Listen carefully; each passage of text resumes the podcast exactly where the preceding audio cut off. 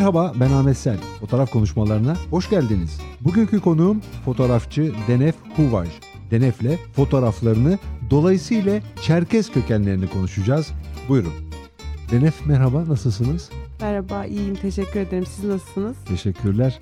Denef eğitiminizden başlayalım. Rusya'da güzel sanatlar ve mühendislik okuduktan sonra İstanbul'da fotoğraf evinde fotoğraf eğitimi aldınız. Genel yayın yönetmenliğini Ara Güler'in yaptığı İz dergisinde bir dönem sanat yönetmenliği yaptınız. Türkiye'de ve Rusya'da birçok müze ve galeride fotoğraflarınız sergilendi. Son 10 yıldır sanat fotoğraflarının yanı sıra Türkiye, Kuzey Kafkasya ve Abhazya'da belgesel fotoğrafçılık üzerine çalışıyorsunuz. Denef sizinle bugün fotoğraf maceranızı konuşacağız. Fotoğraf hayatınızda çok önemli bir yer tutuyor ama fotoğrafa birdenbire gelmediniz. Bir de sizin kişisel hikayeniz de karmaşık da diyebiliriz. Çünkü Abhazya, Kafkaslar sizin bir parçanız. Nasıl oldu bu iş? Abhaz vatandaşlığınız da var galiba. Evet Apazya vatandaşıyım aynı anda. Nasıl Abhaz vatandaşı olunuyor?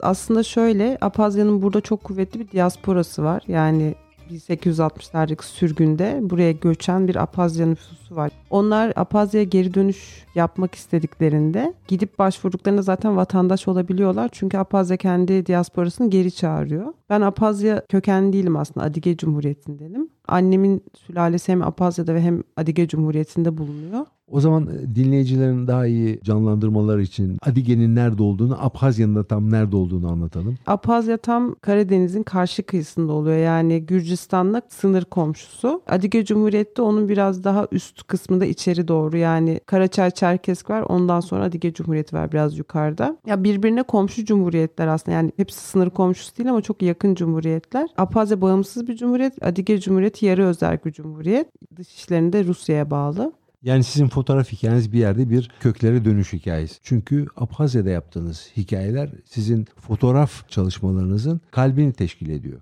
Evet yani başlangıçta tamamen oradan ilerleyen bir süreç değildi. Ben aslında resimle ilgiliydim ve edebiyatla ilgiliydim. Hatta İz dergisinde de o yönde çalışmaya başladım. Oradan sonra biraz fotoğrafa geçmiş oldum. Ama fotoğrafın artık böyle bir projeye dönüşmesi yani Apazya projesine dönüşmesi de aslında şuradan başlıyor. Çerkez Köyleri Projesi diye bir projeye başlamıştım ben. Türkiye'de çok fazla Apaz ve Adige köyü var. Aslında hiçbir şekilde bunu bir yerde şey yapmak için değil kendimi arşivlemek için. Biraz da kendi geçmişimle de ilgilenmek içindi. Biraz da böyle bir anneanne elinde büyüyen bir çocuk olarak böyle anneannemin anlattığı şeylere de odaklandığım için, onun merak ettiği şeyleri beraber merak ettiğim için oraya yönelmiştim. Çerkez Köyleri projesinde Türkiye'deki Çerkez köylerini çekiyordum. Daha sonra bunu bir köprü projeye çevirdim ve oradan sürüldükleri köyleri bulmaya başladım ve Kafkasya'ya gidip oradaki köyleri çekmeye başladım. Örneğin burada işte Karaçalık köyü Penehes diye başka bir köyden buraya göçmüş. İki köyü buldum ve fotoğraflarla onları buluşturmaya başladım. Çünkü yaşlıların böyle yıllardır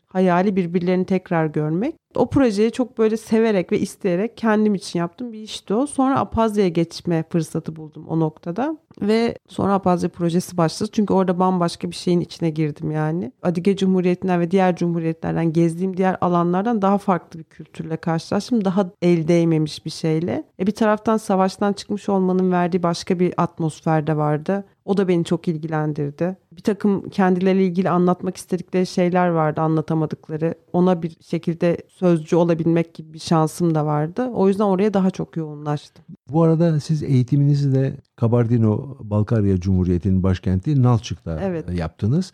Orada güzel sanatlar ve mühendislik okudunuz. Evet. Nasıl bir eğitimdi bu?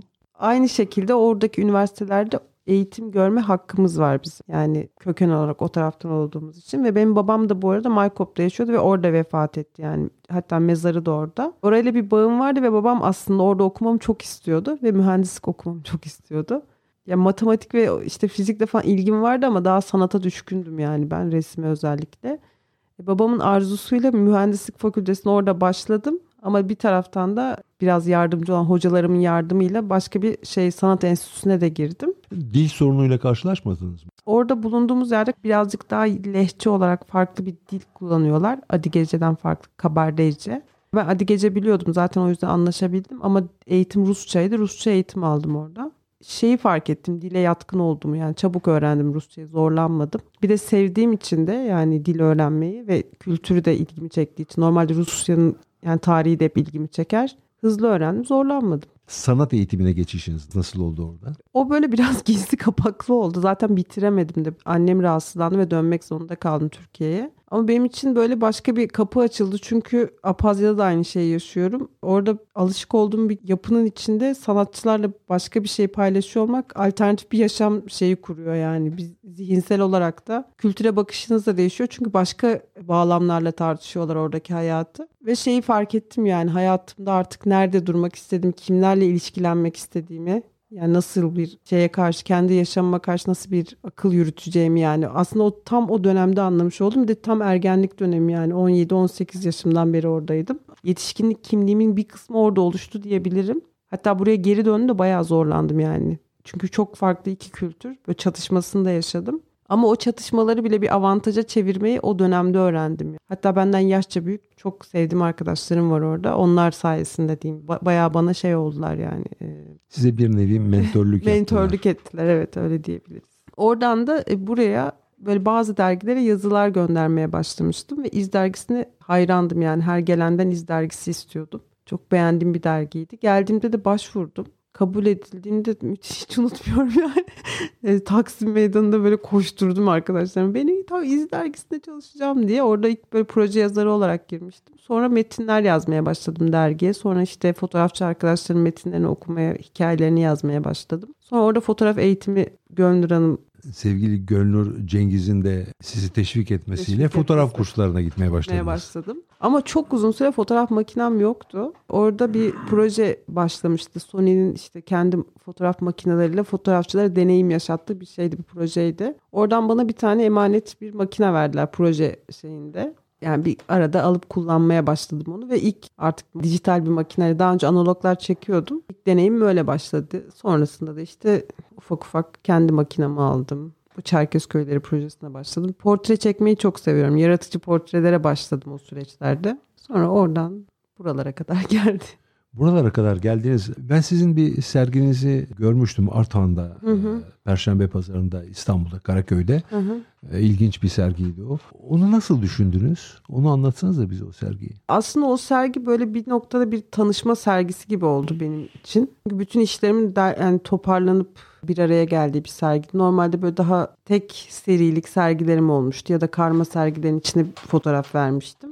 Sinem Dişli ile atölyede komşuyuz. Arkadaşız. Çok sevdiğim, işlerini de çok severek takip ettiğim bir arkadaşım. Kuratörlüğünde o yaptı serginin. Birlikte karar verdik, seçtik. Orada şöyle ya aslında fotoğrafa başladığım ilk günden bugüne kadar olan bütün fotoğraflarım onların içinden bir seçkiydi nasıl bir gözle başladım, nereye gittim, nelerle tanıştım her şeyi bir şekilde ifade ediyordu. Ezgi Bakçay da çok güzel bir metin yazdı sergiye. Yani böyle biyografimi sunduğum bir sergi gibi oldu. Yani merhaba ben Dene Fuaj dediğim bir iş gibi oldu. Serginin adı 6,5 rubleydi. O da böyle çok beni ifade eden bir isim. Neden 6,5 ruble? Onu anlatmanızı istiyorum. O da şu. Ben üniversiteye giderken anneannem bana bir harçlık vermişti. Anneannem bana genelde böyle çok büyük olduğunu zannetti. Ufak harçlıklar verir çocukluğumdan beri. Anneannemde de bağım benim çok kuvvetliydi. Yani kaybettiğimde falan gerçekten uzun süre depresyondan çıkamadım. Yani çok onunla birlikte çok fazla vakit geçirdim. Ve hep onun beni desteklemesi hayatımda çok önemli bir şeydi yani. Hep ondan onay alırdım. Okula giderken de bana bir yine çok küçük bir miktar para verdi ve ben onu Rusya'ya gidince bozdurdum bozdurmak zorunda kaldım. Normalde hiç bozdurmazdım parasını köşede tutardım ve 6,5 ruble tuttu. Sonra o 6,5 rubleyi harcamaya kıyamadım tekrar ama böyle çok zor dönemler geçirdim gerçekten. Öğrenciyken inşaatlarda çalıştım, kafelerde müzik yap. Ya böyle yapmadığım hiçbir şey kalmadı iş olarak. Yani şey de çok zordu. O zaman de ailem de çok bana destek olamıyordu. Ve 6,5 rubleyi böyle şey yap, hatıra yapıp hiçbir şekilde harcamadım ve çok uzun sürede durdu. Hala da duruyor. Sergide çok bana böyle benim kurduğum duygusal şey bağı anlattığını düşündüğüm için öyle koyduk. Sizin diğer bir projeniz var. O da sizin fotoğraf serüveninizde önemli bir yer tutuyor. İki köyün hikayesini anlatıyorsunuz. 150 küsur sene Hı-hı. önce ayrılmış iki köy var. Bir tanesi Penees, Hı-hı. bir tanesi Karaçalılık ve iki köyü bir şekilde paralel fotoğraflarla karşılaştırıyorsunuz. Aslında o da Çerkez Köyleri projesinin içinden çıkan bir şey. Ben Karaçalık köyünde yani köyde büyüdüm. İlkokulu orada okudum. Karaçalılık köyü nerede tam olarak? Aslında Balıkesir'e bağlı Gönen Manyas köyleri var. O civarda bir sürü Adige köyü var. Onlardan biri. Penehes nerede onu da tam olarak söyleyelim. Penehes de Maykop'un yakınında Adige Cumhuriyeti'nde olan bir köy. 1860'larda bu köyün sakinleri oradan sürülüyorlar ve Osmanlı topraklarına geliyorlar. Anadolu'nun çeşitli yerlerine, bölgelerine dağıtılıyorlar. Benim araştırdığım kadarıyla Penehes köyü ilk önce İstanbul'a getiriliyor. İstanbul'da Beyoğlu'nda bir yerleştiriliyor. Sonra oradan Bursa'ya geçiyor. Tabii o dönemde böyle bataklıklar ya o bölgelerde çok bataklık bir bölge. Orada çok büyük sıtmalardan ölümler oluyor. Orada bir vali o dönem o köyleri tekrar oradan alıyor. Yani bu insanlar burada telef oluyorlar diye başka bir yere geçiriyor. İşte o en son geldikleri yer orası. Ama sadece Karaçalılık köyü değil orada 2-3 köy daha var yani aynı yerden dağılmış. Ama bir tanesi benim köyüm olduğu için ve şey vardır yani çocukluğumuzdan itibaren bütün yaşlılar bizim aslında orada bir köyümüz varmış. İşte biz aslında orada akrabalarımız bizim oradaymış. Yani kendileri hatırlamıyorlar ama bunu çok anlatırlar. Ben de böyle bütün bir köyün elinde büyüdüğüm için bu arada yani hepsiyle böyle bir yani bana ailen kim desen o yaşlılar derim yani annem babam haricinde o insanlar derim. Onlara böyle bir sanki iyilik etmem gerekiyormuş gibi hissedip. Bir borçluluk duygusu Borç, içinde evet, miydiniz? Evet yani çok mutlu olacaklarını düşündüm. Yani hani şey gibi bir yere gidip onlara hediye getirmek gibi bir his yani aslında tamamen. Oraya gidip fotoğrafları getirdiğimde zaten çok heyecanlandılar ve şey de işte hala aynı yerleşim biçimlerine bak işte şehirsel olarak da işte evlerini yerleştirme şekilleri, bahçelere evlerin kapılarının açılma şekilleri, insanların tipleri, yaşam şekilleri falan çok benzeşiyor tabii. Aradan o kadar büyük yıllar geçmesine rağmen. Bu da çok heyecan verici oluyor izlerken onu incelemek. Hem bir taraftan ben onun heyecanına kapıldım. Diğer taraftan da onlara kendi akrabalarını işte arkada bıraktıklarını, çocuklarını, torunlarını göstermiş oldum. Yani bunu yapmak için Penehes'e gittiniz ve Penehes'te çalıştınız, fotoğraf çektiniz. Ondan sonra Karaçalılık'ta da fotoğraf çektiniz evet. ve bu fotoğrafları bir araya getirdiniz. Evet. Penehes'teki çalışmanız nasıl oldu? Oradaki çalışmam bir kere çok duygulandım gittiğim zaman. Yani çünkü böyle bambaşka bir yere böyle çok uzakta bir yere yıllarca görmediğiniz bir yere gidiyorsunuz ve tamamen böyle annenizin şivesiyle konuşan biri birileri var yani aynı dilde. Başka bir sürü dil duyuyorum ben ve çoğunda artık ayırt edip anlayabiliyorum yani Kafkasya'da ama hani annem benim şapsı dilinde konuşur. Tamamen aynı şeyde konuşan ve mimikleri falan acayip benzeşen birileriyle karşılaşıyorsun. O çok tuhaf bir duygu yani. O zaman anlıyorsun hani o sürgünün ne demek olduğunu, diaspora olmanın ne demek olduğunu, işte mülteciliği bir sürü şeyi anlayabiliyorsun. Yani benim için farklı bir deneyimdi. Diğer taraftan insanlar çok sıcak karşıladılar. Yani kimle konuşsam sarılıyorlar işte soyadımı öğrenenler hemen benim akrabalarımı buluyorlar. O çok güzeldi. Bir de köyde şeyden çok etkilenmiştim. Suriye Savaşı'nda o köyden olan insanların hepsi toplanıp böyle evler yapmışlar oradaki akrabaları için ve oraya getirtmişler hepsini. Yani orada bir düzen kurmuşlar. Çünkü o büyük sürgün sırasında oralardan ayrılmak zorunda kalan toplulukların bir bölümü Suriye'ye de gitti. Evet. Anadolu üzerinden. Evet her yerde var İsrail'de Amerika'da yani her yere yayılmış bir topluluk. Yani o yüzden soykırım kelimesini kullanırlar çünkü dağılmış durumda yani. Ve Suriye'den geri dönenler oldu mülteci Tabii. olarak bu kez. Evet savaş zamanında. Bana şey çok ilginç geliyor yani çok içinde büyümüş olmama rağmen hani biraz dışından bakmak istiyorum genelde de hani o kadar da içinde bu gömülüp çalışmak istemiyorum. Yani 156-157 yıl gibi bir süreç işte nasıl o kadar uzun bir süreye rağmen bu bağ bu kadar güçlü durabiliyor? Yani çok tuhaf geliyor. Yani şey de değil. Mesela diaspora daha böyle milliyetçidir. Yani kendini içinde saklamak ister, daha kültürüne bağlıdır. Orası artık başka modern bir ülke yani. Kendi hayatını kurmuş. O yüzden hani onların o coşkuyu yaşaması da tuhaf geliyor. Diaspora'nınkini anlayabiliyorum. Ama diğer tarafta da acayip kalmış bir şey var yani. O his bana çok tuhaf geldi. O bu sefer beni daha çok böyle bir şeyleri yani araştırmaya itti.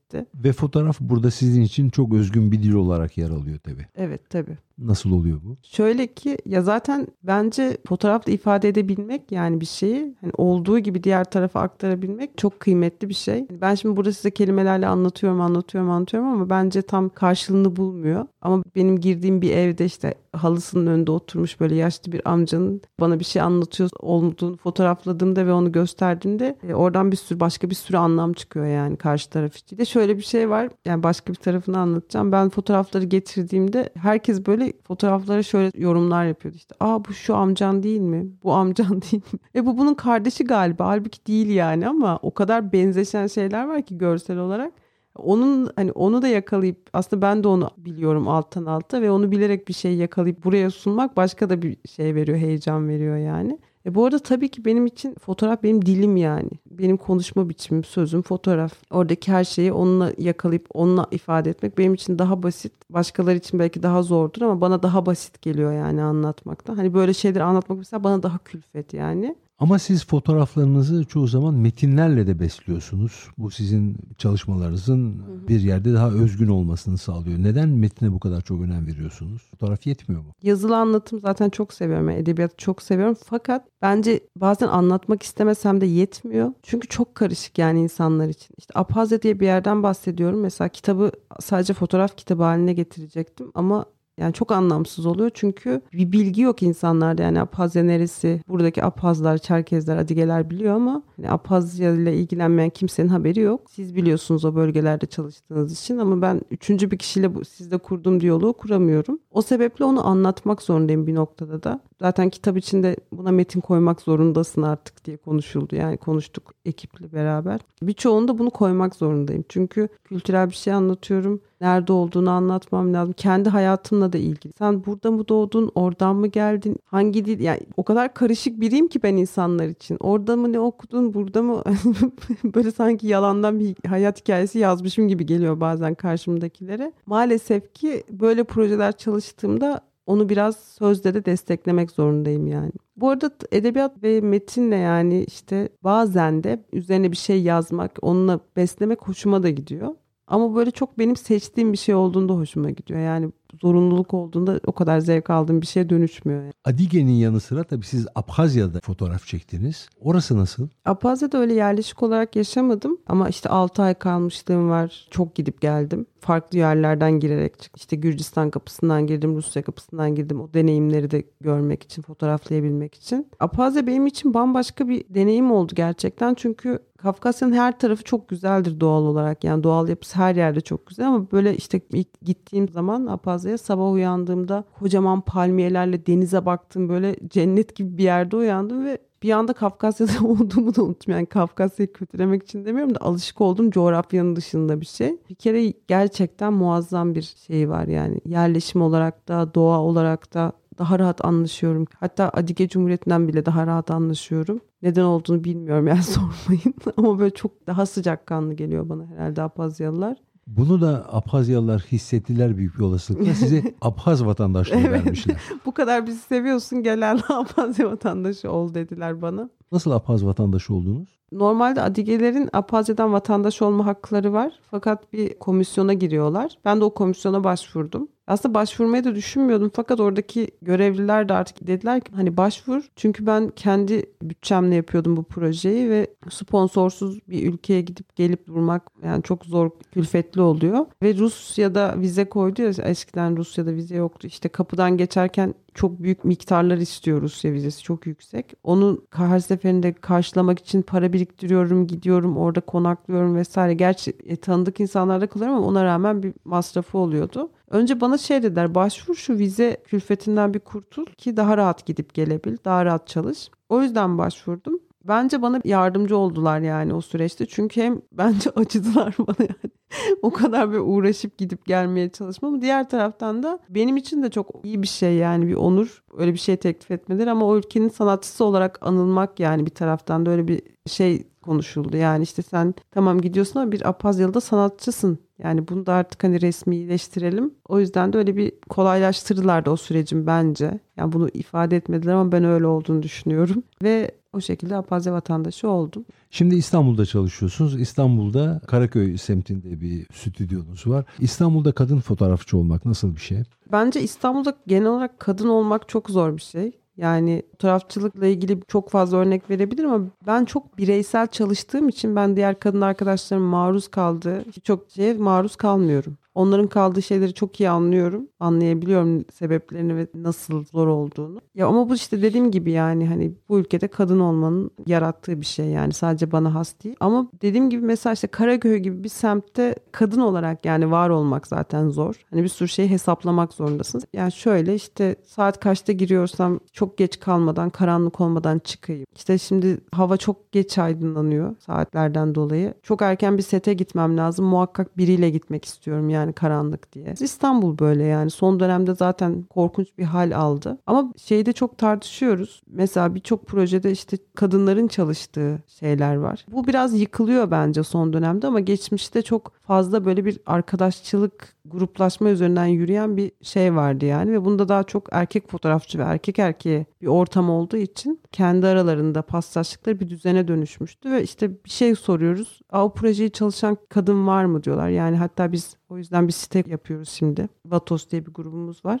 Hani biz projelerimizi buraya hepimiz koyalım. Bunu çalışan kadın yok dediklerinde görürler en azından diye. E, bunu biz ifade etmek zorunda kalıyoruz yani belirli yerlerde. İfade etmediğimizde birilerinin merhametine kalıyor maalesef. Ama bence son dönemde özellikle daha yeni nesil fotoğrafçıların tavrıyla beraber o da düzene giriyor diye düşünüyorum. Yani daha olumlu bir yere doğru ilerliyor. Fotoğraf sizin hayatınızda ne değiştirdi? Benim bütün hayatımı değiştirdi fotoğraf. Yani gerçekten. Hem hayatımı kazanmamı fotoğraf sağlıyor şu anda. Yani işte daha reklam işleriyle vesaire bu tür işlerle hayatımı döndürüyorum. O yüzden artık her şeyimi ona göre planlıyorum. Diğer taraftan gerçekten hayata bakış açımı değiştirdi. Kendime bakışımı değiştirdi. Ben böyle öğrenci arkadaşlarla buluştuğumuzda falan şeyi söylüyorum. Yani eski fotoğraflarınızı ya bunu çok kötü çekmişim falan diye silip kaldırmayın. Yani bence muazzam bir şey orada onun olması. Ben böyle her eski çektiğim seriye, yeniye, ilerlediğim her şeye baktıkça nasıl biri oldum yani aşama aşama neye dönüştüğümü görüyorum. Kendi güncem gibi. Bana acayip keyif veriyor. Mesela Çerkez Köyleri projesine ilk başladığım zamanki duygularım şimdi mesela daha farklı duygularım var o projeyle ilgili geri dönüp baktığımda. Yani daha sakin, daha böyle o kadar çok etkilenerek, üzülerek aynı duyguları beslemiyorum. Daha profesyonel bakıyorum yani. Daha böyle dışarıdan bakabiliyorum. Ama o zaman hissettiğim şeyler de çok ben yani bana ait. Neden öyle hissettiğimi çok iyi anlıyorum. O sahiplenme ve bir şeyin içinde olma hissiyatımı falan anlayabiliyorum. İşte ondan nereye kadar sıyrıldığımın farkındayım. O anlamda benim için böyle bir şey gibi yani. Rehberlik etti bana fotoğraf yani hayatımda gerçekten. Fotoğrafla mesela hobi olarak ilgilenmek istiyorum diyen insanlar oluyor etrafında. Bence ilgilenilebilme yani